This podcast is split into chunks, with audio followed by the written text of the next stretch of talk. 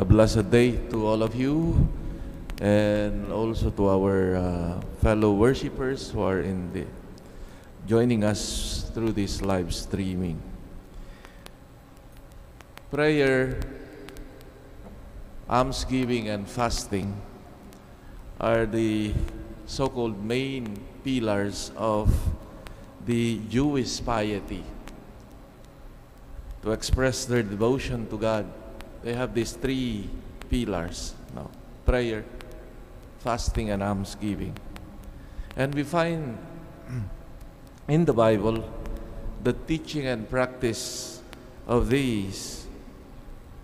In both readings today, we find the teaching about fasting, abstaining from food.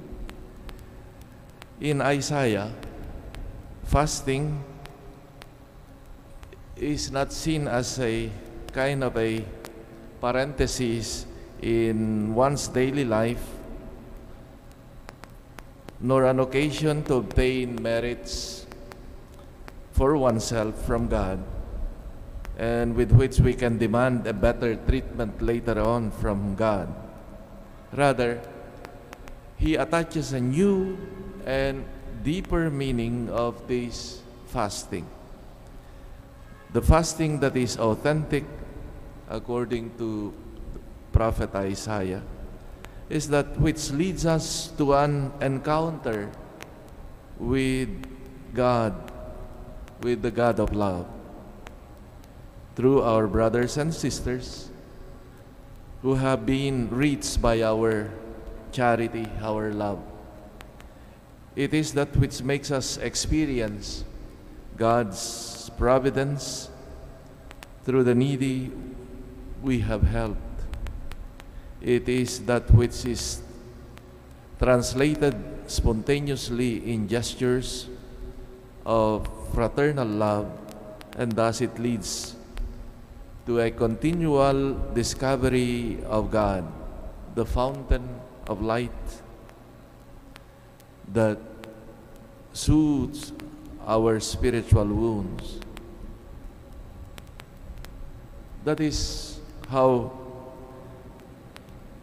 the prophet Isaiah understands and proposes this kind of fasting to his contemporaries. We normally associate fasting with the reduction of food intake, which is our world even recommends today from health and other aesthetic reasons that we reduce eating our eating. But Isaiah understands fasting in this new way that we need to reduce the things that damage and oppress others and promote justice on behalf of those in need. Jesus in the gospel, like Isaiah, proposes a new understanding of fasting. Jesus said that uh, fasting is not done when the bridegroom is with them. No one abstains from the joys when the wedding is being celebrated.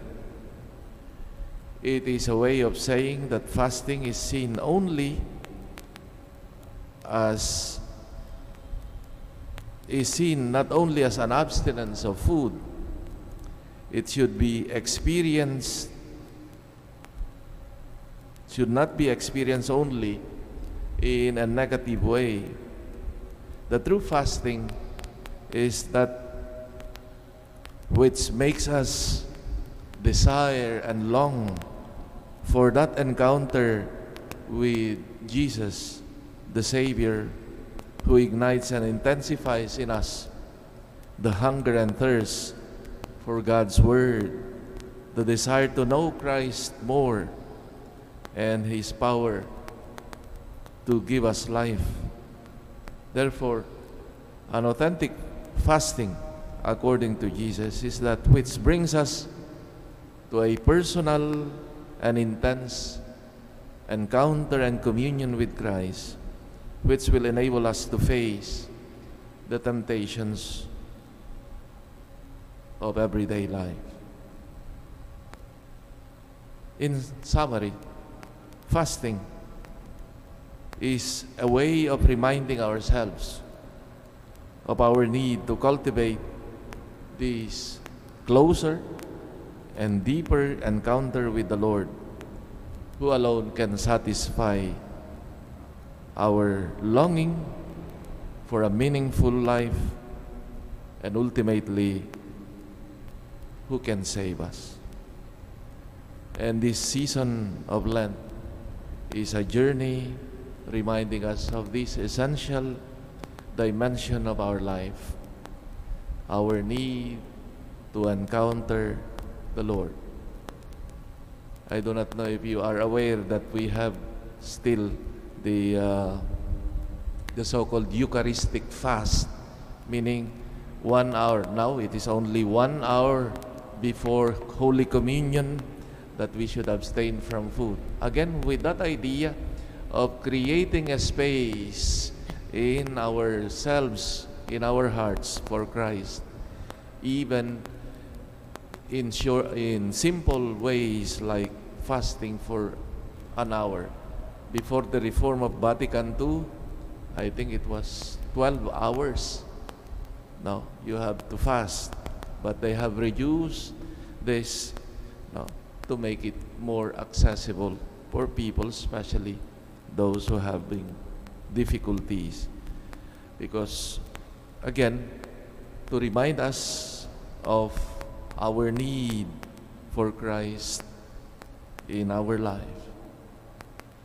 And may our Lenten observance bring us closer to Christ, to encounter Him, and also in our encounter with those who are in need. Amen.